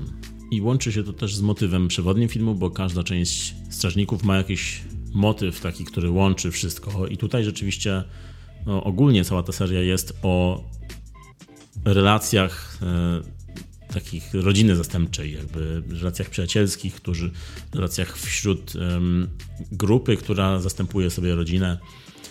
E, bardzo bliska grupa. Tutaj już w trzeciej części ten motyw przewodni to jest bardziej godzenie się z samym sobą, godzenie się ze swoim losem, stawianie czoła czemuś i przejście dalej. Czyli tutaj trzecia część to jest taki, jest taki moment przejścia dla wszystkich bohaterów. Wszyscy znajdują siebie i znajdując siebie muszą właśnie zdecydować co dalej. Podobnie zresztą jak James Gunn, który też teraz decyduje o swoim dalszym losie, przechodząc z Marvela do DC tym filmem kończąc z Marvelem. Czy czułeś tutaj ten motyw przewodni? Tak, zdecydowanie jest to o tym film, o tym jak wszyscy dochodzą do pewnej ściany swoich osobowości i e, są zmuszeni zmienić się albo wejść w jakąś introspekcję. Sprawdzić swoje dotychczasowe zachowanie, to do jakich momentów, do jakich miejsc w życiu to zachowanie ich zabierało, i na tej podstawie podjąć decyzję, czy być kimś innym, czy nie. I to dotyczy każdej postaci. I to jest też kolejna fajna rzecz, w tym filmie, że te postaci z nami dojrzewają. My dojrzewamy wraz z nimi. Postaci robią się starsze, ich relacje robią się głębsze, ale też ich przeszłość ma znaczenie w tej części. Zdecydowanie jest to, jest to taka krzywa nauki dla każdego. Najwięcej dzieje się chyba u Roketa, ale na drugim miejscu powiedziałbym, że jest Quill, który nie może się pogodzić z utratą Gamory tej starej Gamory, no bo ta nowa Gamora, ona w ogóle nie ma pojęcia, kim jest ten Peter i, e, i jakby nic nie pamięta, nic nie wie o tych o tej relacji romantycznej, którą kiedyś mieli. Natomiast ona nawet też dochodzi do momentu, w którym uznaje, że okej, okay, czaje, czemu ta starsza Gamora mogła, yy, mogła kochać tego Petera. No i Peter też jest zmuszony do pójścia dalej, do tego że do przyzwyczajenia się do takiej myśli, że Gamora nie wraca, już nie wróci i on musi nauczyć się żyć ze sobą. Musi nauczyć się, jak to powiedziała Mantis, pływać sam. Musi to odkryć w sobie. Fajne było to, że każdy z nich coś takiego odkrywa. Rocket miał największą, e, największą, najdłuższą drogę do przejścia, co też nawet tak jest film skonstruowany, że właściwie jego wspomnienia, jego flashbacki to jest narracja. To jest nie tyle, nie tyle pojawia się wtedy, gdy jest pokazywany Rocket, tylko nawet niezależnie od tego, czy akurat na ekranie jest Rocket, czy nie, to po pojawiają się jego flashbacki, co świadczy o tym, że ta budowa tego filmu jest trochę taka roketowa. To, co mi się troszkę nie podobało z tych poważniejszych wątków, to to, że Peter bardzo szybko skończył pić. W sensie to jest dobre. Fajnie, że nie pije i znalazł jakiś sens, cel i znaczenie. Ale ten wątek był taki trochę tak wyrzucony, że takie to było a, pije chłop. I nagle potem a, nie pije chłop. Tylko mogli, mogli, mogli trochę z tym e, zostać, trochę, trochę głębiej w to wejść, a to jest tylko tak pokazane po macoszemu. Jak facet babę straci, to musi się, wiadomo, a no nie wiem, jakoś tak za mało tego było. Tak, po prostu było takie chłop jak to chłop. Ta, się napije czasem. Że musi zresetować, musi się wygadać. Nawet nie, musi po, posiedzieć w ciszy nad kieliszkiem. Tak. Przejdzie mu, zostaw go. I babę sobie znajdzie w końcu. No, także popił i przestał i było lepiej. Ale ale rzeczywiście film ogólnie, już abstrahując od tego, jest bardzo taki życiowy. Yy, zaraz przyjdzie drzewo do mnie. Mówię tutaj z pełną odpowiedzialnością, że mówimy o filmie dziejącym się w kosmosie. Tak. Oczywiście, tak. Nie, to jest, to jest ten paradoks, że to jest film science fiction, który jest o drzewach, shopach i tak dalej. E, ale jest w głębi jest ten taki, taki życiowy rdzeń, mm, który możemy odnieść do siebie. Możemy to zrozumieć w jakiś sposób, to, to, te, te dylematy bohaterów.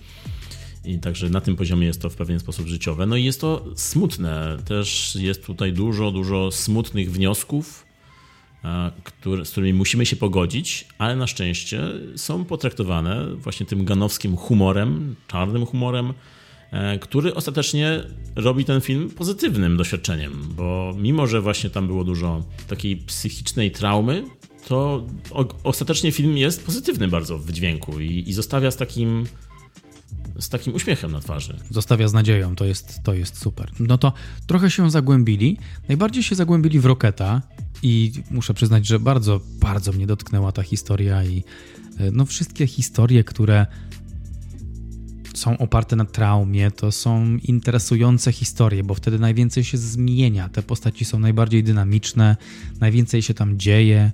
Te traumy są, no, może brzmi to brutalnie, ale interesujące. I tak samo, tak samo było z traumą Roketa, który zajrzał bardzo w głąb siebie i widzieliśmy w tym filmie, widzieliśmy jak przez wszystkie poprzednie części, jak on uciekał od tego, żeby się skonfrontować z tym i nawet, nawet chce się zdobyć na takie stwierdzenie, że strażniki, wow, weszło do słownika. Strażnicy Galaktyki to tak naprawdę opowieść o Rokecie. Tak, tak chcę powiedzieć, że to wszystko była opowieść o Rokecie. Bardzo ciekawie było oglądać e, filmy od początku teraz Strażników Galaktyki i, op, i od początku obserwować Roketa z tą perspektywą obejrzenia trzeciej części, jaki on był wtedy zgorzkniały, jaki, jak trudno było mu wejść w relację z drugim człowiekiem, coś zbudować, zaakceptować w sobie jakąś taką miękką stronę. To było bardzo interesujące oglądać e, strażników od początku z, z, z uwzględnieniem tego, co Rocket przeżył. Hope daddy isn't as big of a dick as you, orphan boy. No, jest to naprawdę świetny zabieg, że ta trzecia część zmienia nam niejako perspektywę i zmienia tą postać, która mogłaby być łatwym, łatwą puentą po prostu. Shop, Rocket, shop, który rzuca tekstami, jest zabawny i potrafi strzelać, jest dobry w tym, co robi, ale jest takim jakby tłem często, to w trzeciej części okazuje się naprawdę pełnokrwistym bohaterem. Już wcześniej był bohaterem, ale tutaj nam odsłania więcej. Po pierwsze, to Origin Story nam dużo o nim mówi, ale właśnie ta decyzja, żeby zrobić z niego pewne, pewną pierwszoplanową, pie, pewną pierwszoplanową postać, jakieś sedno historii, no to była świetna decyzja. Rzeczywiście robią kogoś, kto wydawałby się tłem w innym filmie, robią pełnokrwistą postać. Z Szopa robią człowieka. Czytał Michał Miller. Bardzo dobrze powiedziane, zgadzam się z tym. Pamiętam w jaki sposób ta niewinność była łamana. On, on z tego biednego szopeczka, malutkiego szopelunka, takiego, który był słodziakiem i takim, i takim do przytulenia, i takim, który już pragnął bardzo miłości zamienił się w takiego pełnego blizn Roketa, którego potem widzimy we wszystkich trzech częściach. No trudna to była historia. To był shop, to była postać CGI, a jednak e, bardzo rezonowała z nami. Nawet rezonowała, to znaczy nawet, podejrzewam, że od tego moglibyśmy zacząć z Bradleyem Cooperem, który podkładał głos na zmianę z Seanem Gunnem. Sean Gunn podkładał głos pod e, Roketa tego młodego, małego, a, a tego dojrzałego Bradley Cooper. I sam powiedział Bradley, że, że w nim to dużo zmieniło odgrywanie Rocketa w trzeciej części. Bo to jest takie, to, to trochę zmusza do spojrzenia na swoje życie i do tego, do tego zauważenia, czemu jesteśmy tacy, jacy jesteśmy dziś. Co się wydarzyło kiedyś, że teraz tacy jesteśmy. Ten film trochę to, trochę zachęca do tego, żeby spojrzeć tam. To prawda, spojrzałem też e, ogólnie wszystkie trzy części zachęcają do jakiegoś wglądu mm, przez tak. tych bohaterów wgląd w głąb siebie. I to jest e, też mi się bardzo podoba w tej, tej trylogii.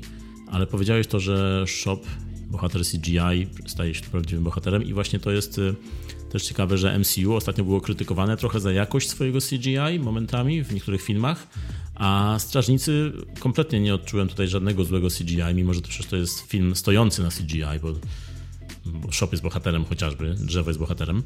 I Rocket jest zrobiony w piękny, realistyczny sposób. Groot jest też bardzo przekonujący. Wszystko to jest bardzo przekonujące i wygląda świetnie. E, sceny pełne CGI wyglądają świetnie. E, kolory w ogóle tu są. Ta seria przyzwyczaiła nas do tego właśnie, że kolory są pełen, e, pełna, pełna gama tęczy po prostu tu jest. Mm, tak samo jest w części trzeciej. No to jeśli mamy już bohaterów naszych, mówimy o bohaterach, no to może też powiedzmy o złolach. Jak odczułeś te złe postaci w tej części? To zacznę od Adama Warlocka, który miał być. No on był. On w uniwersum jest potężnym człowiekiem, który jest najpotężniejszy, jest takim, aspirował do, do, do najlepszego projektu, najpotężniejszej postaci we wszechświecie. No i tutaj nie podobało mi się to, że on był tak wykorzystany trochę jak ten wątek z piciem. Tak się pojawił, ale tak jakby nie było na niego pomysłu, tak jak ktoś by powiedział w trakcie developmentu, w trakcie produkcji tam chłopakom, ganom, że ej, a ty, a pamiętasz, że kurde, Warlock jeszcze musi być. I oni przy tym stole stanęli i powiedzieli: To zaczniemy nim, i potem będziemy mieli z głowy. I pojawia się na początku, kasuje strażników, a potem jest taki. On jest, jak, jak, dla mnie, jest nijaki. Jest, pojawia się, jest mocny, jest silny, wprowadza zamieszanie i chaos.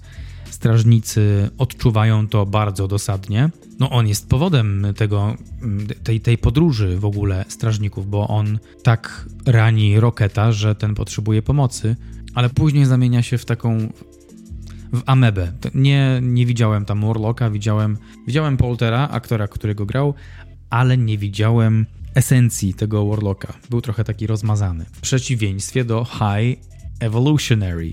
Rzeczywiście Polter, Warlock to było coś, co mnie też troszkę rozczarowało. Być może dlatego, że zapowiadany był tak głośno i wyraźnie, że nadchodzi tutaj Warlock, nadchodzi ktoś wielki, jakiś wielki jakaś wielka siła sprawcza w tym całym uniwersum i taki dobry aktor jak Will Poulter będzie go grał. Bardzo lubię, bardzo lubię Poultera i bardzo się cieszyłem na tę postać i rzeczywiście było to troszkę rozczarowujące, że e, on nie odczuwa się tej jego siły w taki sposób, jak się powinno. Mimo, że wiadomo, ma tam kilka kluczowych momentów, to ani nie odczuwa się tego zagrożenia z jego strony, ani nie odczuwa się no, za dużo więcej. Jest on troszkę nieużyty. Ja roz... widzę też, tutaj ciężko bez spoilerów powiedzieć, ale widzę też o, o co chodziło e, z użyciem jego postaci. Jednak nie do końca jest to wykorzystane. Oni tam niby adresują to, bo mówi w pewnym momencie High Evolutionary. Nie, nie wiem, jak to jest polska nazwa w ogóle tego. Wysoki ewolucjonista? Wow, jest polska nazwa. Od dzisiaj w podcaście Pop Talk. Znacie polską nazwę postaci granej przez. I dare you to say his name. Uwaga. I tutaj jedynym okiem patrzę na laptopa. Woody i Woody. Dobrze, brawo. Znaczy, wydaje mi się, że dobrze. Patrzę na te litery i chyba się układają w to, co powiedziałeś.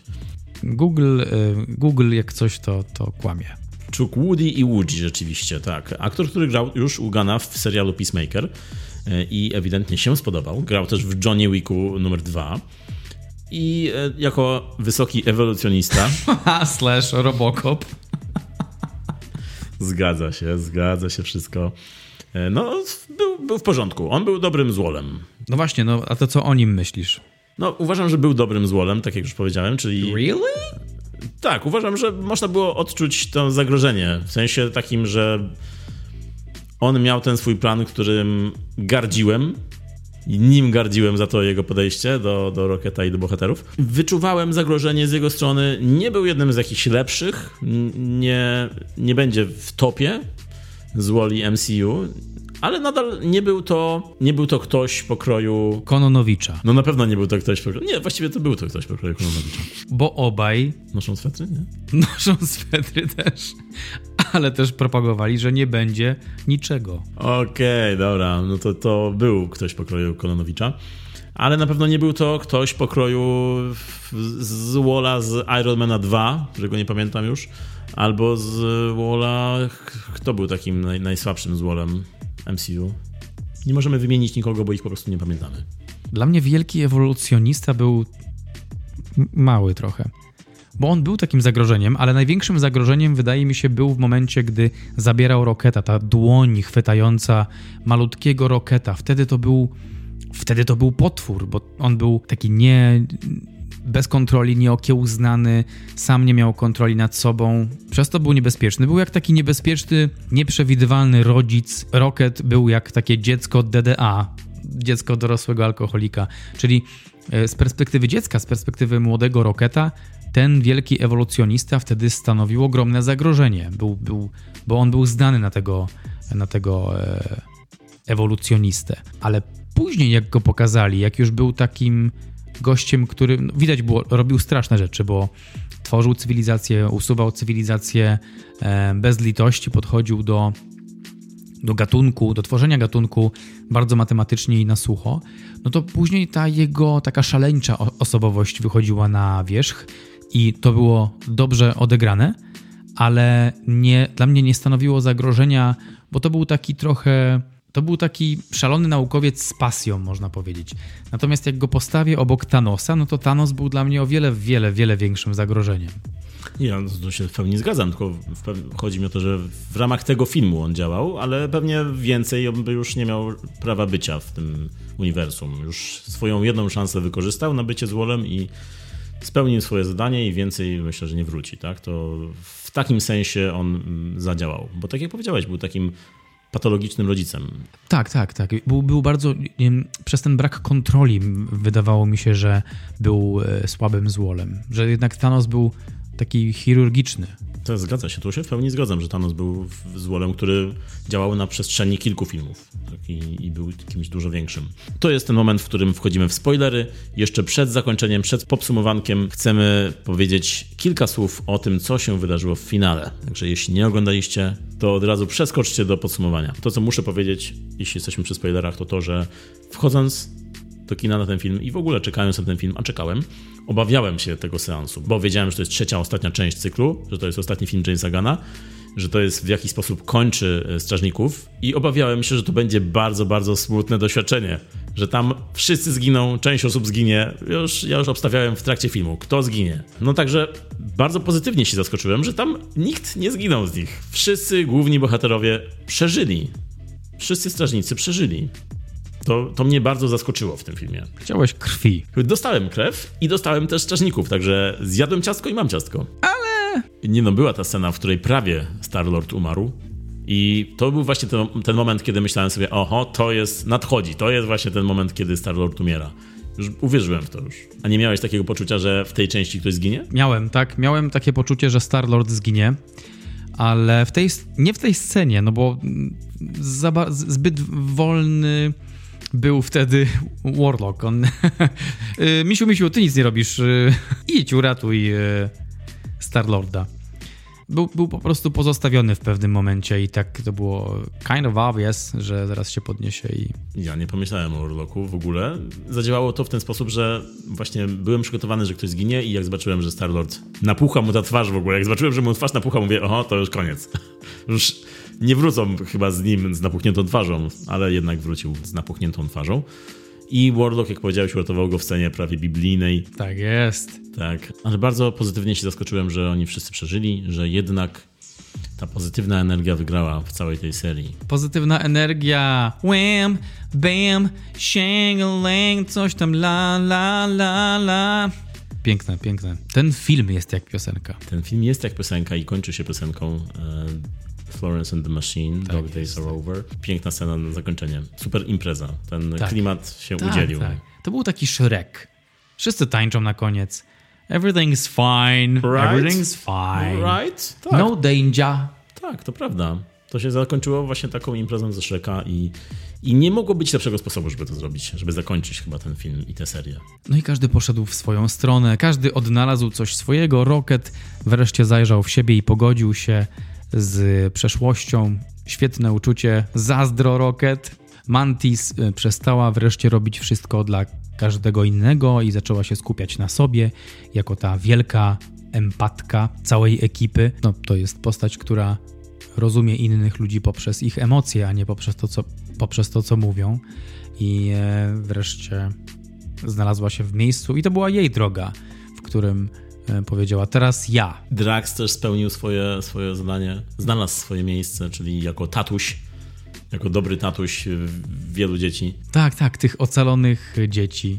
Star-Lord wrócił na ziemię, bo jeszcze jego dziadek e, żył i z nim się... Dziadek w ogóle, który się pojawia w tych częściach wcześniej, też jego twarz się pojawia, nie wiem czy to zauważyłeś, ale na przykład w drugiej części jak był Ego, to on jechał samochodem, który był prawie wciągnięty przez tą plazmę taką na ziemi. Więc ta twarz się pojawia i go odwiedza i tworzą nowe życie. Bardzo satysfakcjonujące zakończenie dla Star-Lorda i też takie, właśnie to, to, było, to, to jest ta życiowość, to ta wzruszająca um, życiowość losów, zakończenia losów naszych bohaterów. E, satysfakcjonujące zakończenie, choć jest jeszcze scena po napisach, gdzie Star-Lord siedzi po prostu z dziadkiem i jedzą śniadanie. Scena, w której kompletnie nic się nie dzieje. E, ale tam jest właśnie ten easter egg z nagłówkiem gazety z Kevinem Baconem. I po tej scenie dostajemy napis zaskakujący, że Star-Lord powróci. Powróci, tak. Jako serial? Jak powróci? Też pomyślałem o tym, że to może być serial, że Chris Pratt wystąpi jako Star-Lord na Ziemi w jakimś serialu i to będzie prequel Parks and Recreation. I tak się zapętli wszystko. No i ważnym elementem zakończenia jest to, że dostajemy nową grupę Strażników Galaktyki w finale, której przewodzi Rocket, jest kapitanem, a razem z nim jest m.in. Warlock, jest e, Groot w wersji dużo większej, jest jakieś dziecko z grupy uratowanych dzieci, także możemy się spodziewać jakichś kolejnych części w przyszłości. Na ten moment strażnicy są zakończeni, ale jednak z tą nową grupą możemy się, e, możemy oczekiwać, że kiedyś powrócą. James Gunn podkłada tu głos pod jedną z postaci, pod jednego z kosmitów, a chyba kosmitka nawet. A w cameo występuje jako kosmita, w przebraniu występuje Pete Davidson. Tak jest. To się zgadza. Zgadza się. Nie, nie widać jego twarzy, bo ma maskę w filmie, ale wystąpił. I jest tu dużo takich cameosów. Wow, jest jakaś polska nazwa na to? Cameosy. Okej. Okay. To brzmi jak płatki śniadaniowe. To, co było piękne jeszcze w tej części, to to, że Grut wreszcie przemawia. My go rozumiemy i to jest też takie pokazanie przez twórców tego, że my jesteśmy z nimi na tyle długo, że my dorośliśmy z nimi i to nie jest tak, że Grut nagle zaczął mówić po angielsku, bo umie, tylko że tyle, tyle razem przeżyliśmy, że my już rozumiemy, co on mówi, mówiąc I am Groot. Tak jak po kolei osoby, jak dołączały do tego zespołu Strażników Galaktyki, tak one nie, nie wiedziały, co Groot mówi, słyszały tylko I am Groot. Tak my na początku właśnie doświadczaliśmy Groota i obserwowaliśmy, że niektóre osoby go rozumieją i myśleliśmy, ale czemu? Przecież on mówi I am Groot, a Rocket go idealnie rozumie. I to, że jesteśmy w tej trzeciej części, w tym Volume 3 z nimi, w pewnym momencie, jak Groot mówi I love you guys, to było nagle takie wow, o ja, wiemy, wiemy nagle, co on mówi i, i, i to był bardzo, bardzo fajny zabieg e, Gana. Bardzo fajny, super, super. Zgadzam się, super akcent i, i rzeczywiście takie wprowadzenie nas objęcie nas, e, takie wprowadzanie nas do rodziny dosłownie i wprowadza nas, obejmuje nas i rozumiemy się jak w rodzinie zastępczej bądź niezastępczej. Swoją drogą, nieoczywiste skojarzenie, ale ten moment skojarzył mi się z filmem 13 Wojownik, w którym Antonio Banderas gra poetę, który dołącza do grupy wikingów, których kompletnie nie rozumie i po prostu przebywając z nimi nagle y, zaczyna rozumieć ich język. I zawsze mi się kojarzy ta scena, kiedy Antonio Banderas siedzi przy ognisku i nagle zaczyna mówić w języku wikingów, bo po prostu z nimi przybywa i słyszy, jak oni rozmawiają po swojemu i on nagle zaczyna rozmawiać z nimi. Kompletnie nietrafione skojarzenie, ale chciałem ci powiedzieć, że ta scena mi się skojarzyła z filmem 13 Wojownik. Nie wiem, nie wiem w jaki sposób. Także jak, jak, po prostu jak pojedziemy do, nie wiem, do Chin i po prostu tam trochę będziemy przebywać, to będziemy umieć mówić w ich języku. Tak to działa. Ale tak, I am Groot, I love you guys. Świetna scena. Dalej jest to chyba dobry moment, żeby przejść do naszego... Popsmowanka. Strażniki Galaktyki, volume trzeci, oficjalny polski tytuł. To czwarty z kolei film o Strażnikach Galaktyki, bo jeszcze było to wydanie świąteczne, o którym wspomniałeś. Dla mnie te filmy są na tyle fajne, że w każdym momencie mógłbym je e, od, odwiedzić od pierwszej części do trzeciej części, zwłaszcza z taką piękną klamrą, jaką była trzecia część i historia Roketa i ta perspektywa, która według mnie bardzo, bardzo uzupełniła cały ten świat, wypełniła wszystkie nierówności na tym asfalcie i e, całość tworzy piękną, jedną wielką historię. Teraz mamy fazę piątą i e, w tej fazie to jest na ten moment mój ulubiony film. Bardzo fajne było to, że wszyscy tam dojrzeli i dochodzą do swoich murów, do swoich cieni, muszą w to wejść, muszą wejść w introspekcję i znaleźć to, co jest najlepsze dla nich, żeby pójść dalej w życiu. Uważam, że to jest świetny zabieg, świetny timing i coś, czego bym się nie spodziewał po filmie Jamesa Gana, znając jego komediowe zacięcie, ale pojawiło się i było super. Starlord musi się pogodzić z tym, że Gamora go nie kocha. Gamora musi się odnaleźć w, w, w grupie obcych ludzi, których nie kuma. Ta nowa Gamora Nebula odkrywa w sobie pokłady ciepła i zrozumienia, zaczyna być bardziej empatyczna i zaczyna ogarniać traktować postaci z tego statku jako rodzinę, jako przyjaciół. Rocket odkrywa wszystkie swoje karty, wiemy o nim dosłownie wszystko i to jest druzgocące, ale budujące i, i, i chcemy, chcemy, go, chcemy go przytulić, tego, tego shopka. Widziałem takiego mema ostatnio, na którym był shop i człowiek i był tam taki podpis. Skończyłem z szukaniem partnera, szukaniem związku. Od dzisiaj chcę mieć szopa.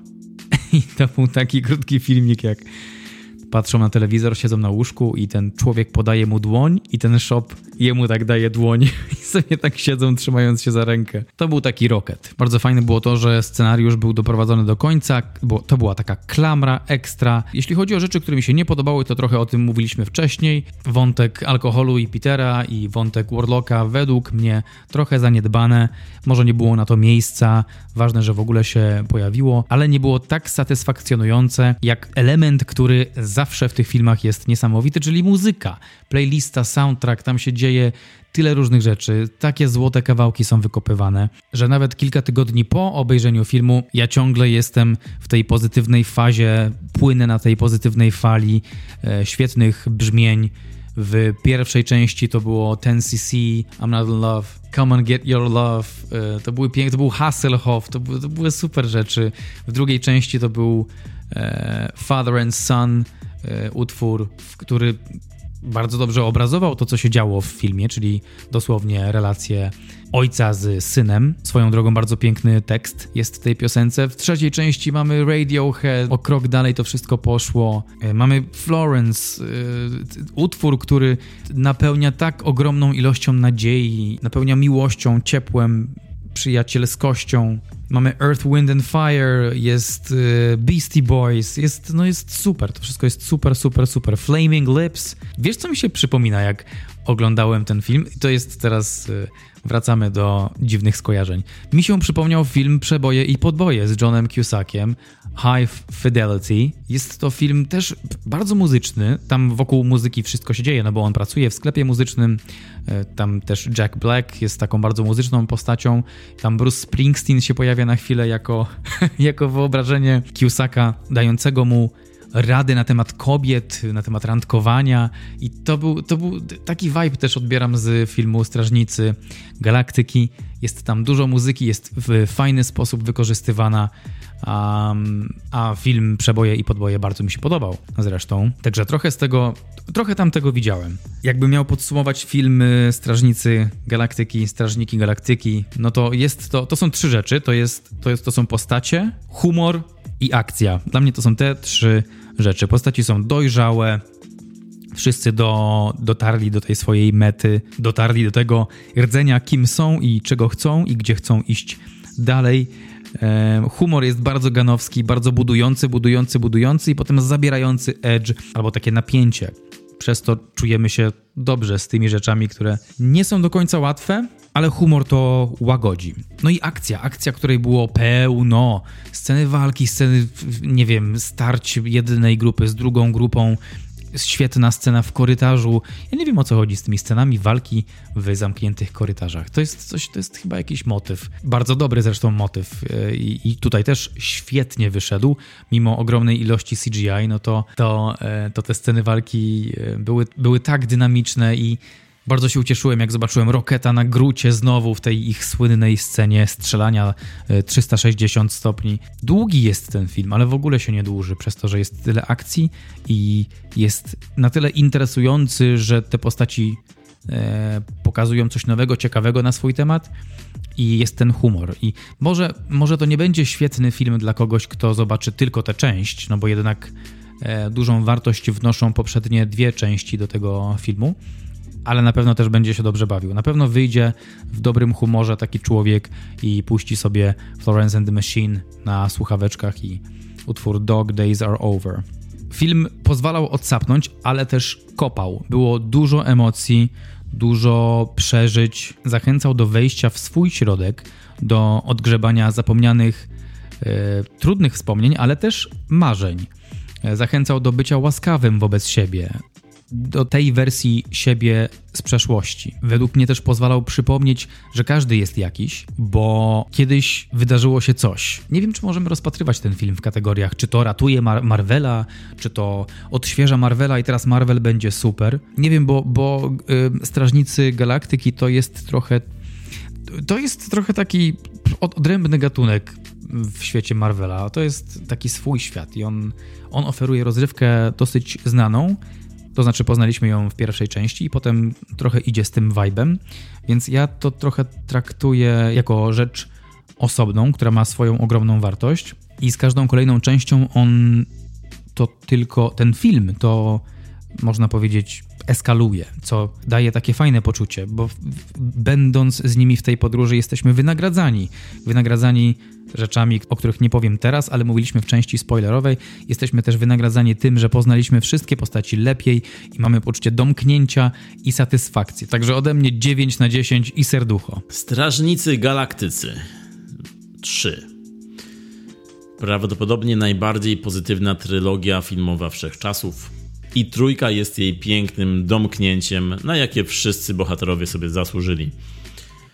No, Strażnicy to był pierwszy Marvel, który był filmem autorskim w ramach franczyzy, w ramach cyklu e, Marvelowego. I nadal James Gunn ma to autorskie dotknięcie, na szczęście, bo Gunn zawsze był tym ofowym reżyserem, tym trashowo-pankowym outsiderem, który dostaje miliony dolarów i wydaje je na przykład tutaj na body horror, na planetę zbudowaną z mięsa i tkanki, na potwory Frankensteina, którym współczujemy i na, na których losach płaczemy.